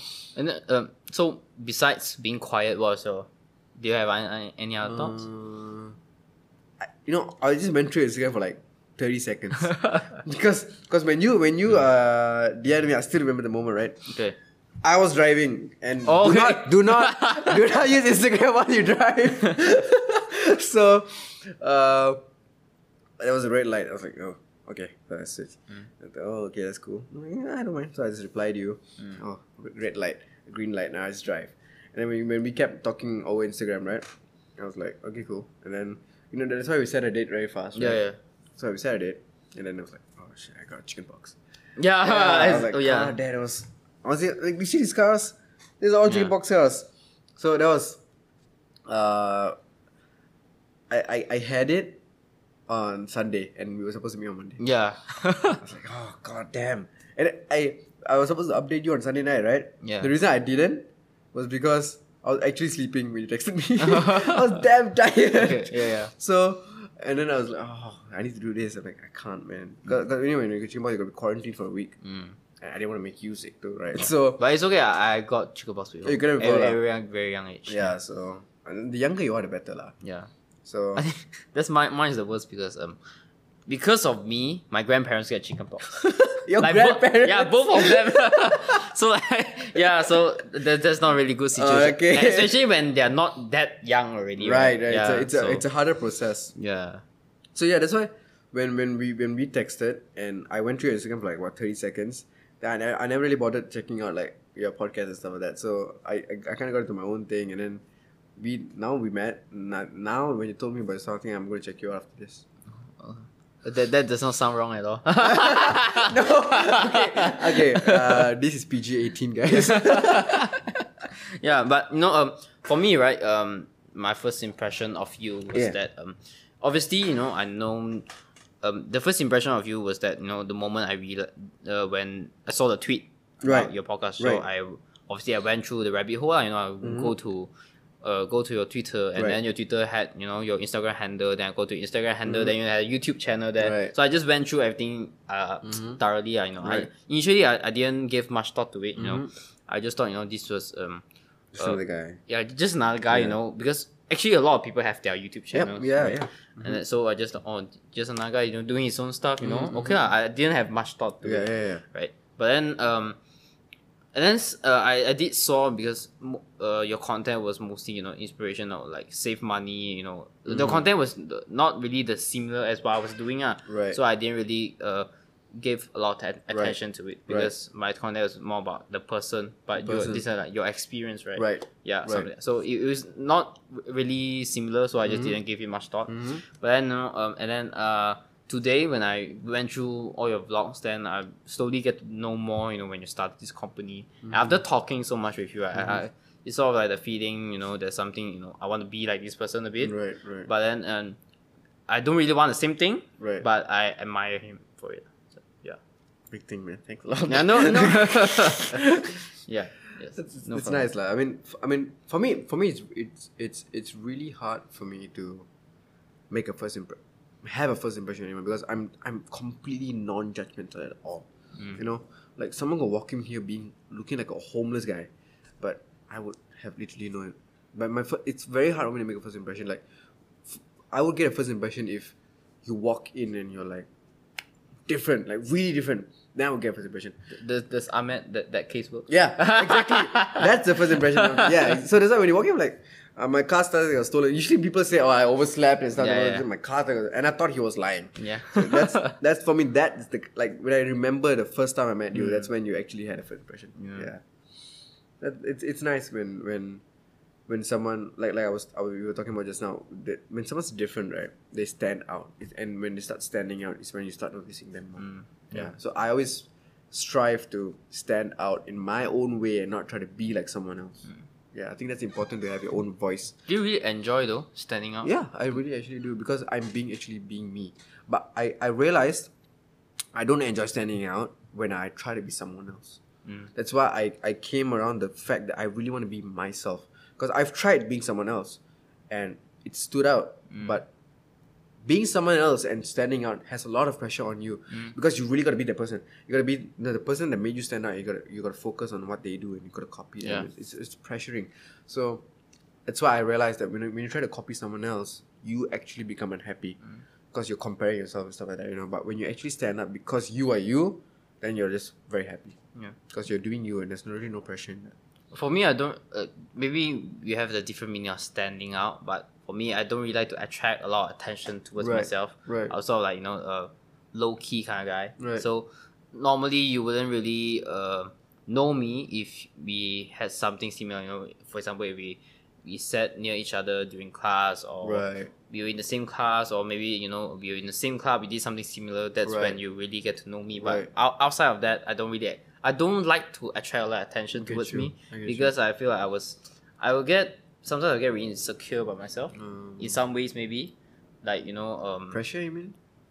not pressure because you know I, I know the way that I am. Mm-hmm. It's just that you know, may I, I secretly maybe I still put a lot of weight on other people's opinions of me, I guess, in some ways. But then I think that's not that serious because I don't mind if people judge me, but sometimes I, you know, I in, because when people judge me, I sometimes internalize it. So that that's where it, it it just makes me a bit more insecure than I have to. So yeah, so I think that that's for me. I don't really like to at- attract a lot of attention to myself. I get you. I get you. Because when I see somebody else do it, right, Mhm. I don't think they're very cool or something. Right. So I wouldn't want that for myself. Right. So that, that that's how it I get came. you. I get you. Like, Yeah. but whereas for me, it's more towards like, I enjoy, um, speaking to a person one to one. And for for me, human interaction, kind of, kind of makes me happy too. Like when, like I, I, I would literally just walk while walking. I'll see a security guard, and I'll talk to the person and be like, "How are you? Have you had your dinner? What are you doing after this?" So for me, I'm, I'm, I'm a very, uh, I would say. what's the word? I'm really extrovert because extrovert is someone's loud. Yeah. I'm not loud. I I I I would I don't mind who you are, what you do. I will talk to you and really get to know you. So I, I would say that's a very what, conversational person. Mm. Yeah, I, I, I enjoy conversations. Doesn't re, re, regardless of who you are and what you do. Yeah, I think security guards are very interesting people. I know, well. right? Yeah. Yeah. I I actually, you know, um, when I was in high school, Mhm. you know, the day I graduated, I Uh-huh. went to take photo with the security guard that I that, that was always there, you know. But Right. you know, no matter what, you know, no matter if it was raining or what, he was always there, even though like we didn't pay much attention to him, Mhm. you know.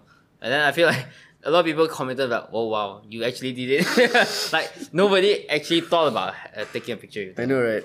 the security guards. But I then the security guards are actually quite cool. I actually played football with one of them before. Oh wow, Yeah. nice. I, I think the most underrated job is cleaners. You know, like we pay no attention to them, but we we don't realize that if there's no cleaners, we'll be living in a Yeah. shithole, like basically.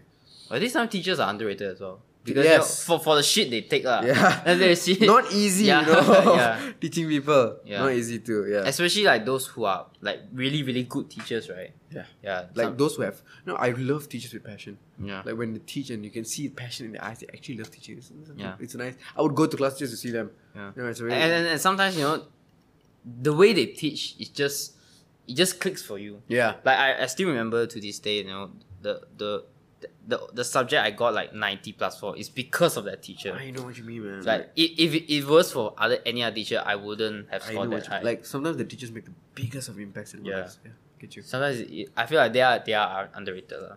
and sometimes the students do make like Hell. make hell for them Yeah. definitely not easy, Yeah. I tell you. yeah it's definitely not easy right so um I think we've been talking for quite some time What right time now is it actually? I think it's around 10 oh shit, almost two hours already. Is it around 10 Yeah. oh shit it is 10 okay uh, okay so I think we'll wrap this up soon so okay so normally I'll end the session with a challenge to the guests alright So what's up? So yeah, so the challenge is to find someone that you haven't talked to in a long time, text them or call them, and just to check in on them, see how they're doing. That's the challenge. Okay. And then if normally the guest is really really committed, right? Uh, you call that person and put it on loudspeaker. I'm actually gonna do that right now. Yeah. So depends on you. Uh, you, uh, you if you're not comfortable doing anything, I won't force you. I'm actually. But it has to be someone that you haven't talked to in a long while. haven't talked to in a long. Yeah. So try not to cheat. Ah, but even if you cheat, I wouldn't know. So. Um, actually, you know what? Let's call this guy. He's one. He's one of the guys that I went to Bali with, okay. and I haven't really talked to him for like I think almost. The last time I talked to him was before my finals last semester. Mm. Is that long enough? Eh, yeah, if it's long enough for you, then it's long enough Yeah, for it's me. very long for me. Let's loudspeaker this Yeah. thing. Where's the mic here, right? Yeah, you can hold it. And any it- anything uh, here also can. Uh.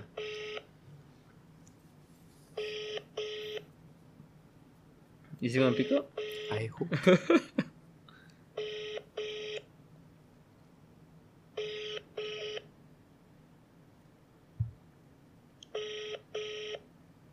Not going well so far. nope. Yeah, I don't think he's picking up.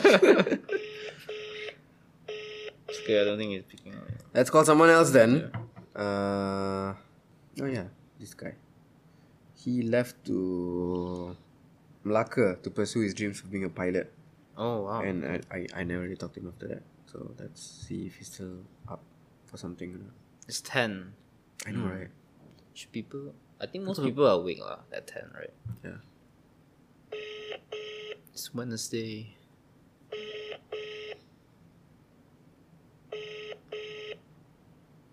Why is nobody picking up?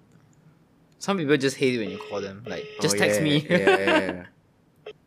what is this? International don't pick up your phone day or what?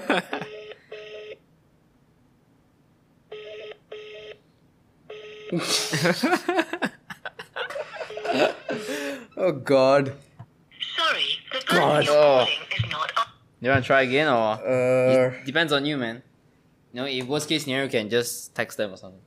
let me text him. haven't texted anyone in a while. The amount of messages I don't read. this dude. See, the last time I talked to him was 29th of June. Oh, okay. Yeah, that's like a few months. Few months ago. Yeah. Like, what you're doing is too basic. It's too, No, there's one time when uh one of the guests when he called the person but then he didn't know what to say. Then he said something like very very weird like remember to eat vegetables for lunch or something. yeah, you know? yeah, so sometimes it can be very weird. Uh, Yeah, so so you texted him? yeah, but I don't think he replied though. Well, what what what do you text him? So basically, uh, he he texted the, the person asking, you know, how are you? Uh, Told, miss- him, told him I miss him yeah, and said how's piloting so far because this guy went to Malacca for piloting. Yeah, yeah. So I think that's it. Congratulations, Yes, you survived until the end. I did. Yeah. right. So uh, It's thank- amazing. Actually, you know what? It's I, I had a lot of fun in this. You know what? Uh, if if if if I decide to bring guests into my new podcast, nah, I might just call you up. Really? Uh, no, no problem. Thanks, man. Thanks so Okay. much for being uh being such a pleasant guest and I'm I'm so honored to be in welcoming. your show.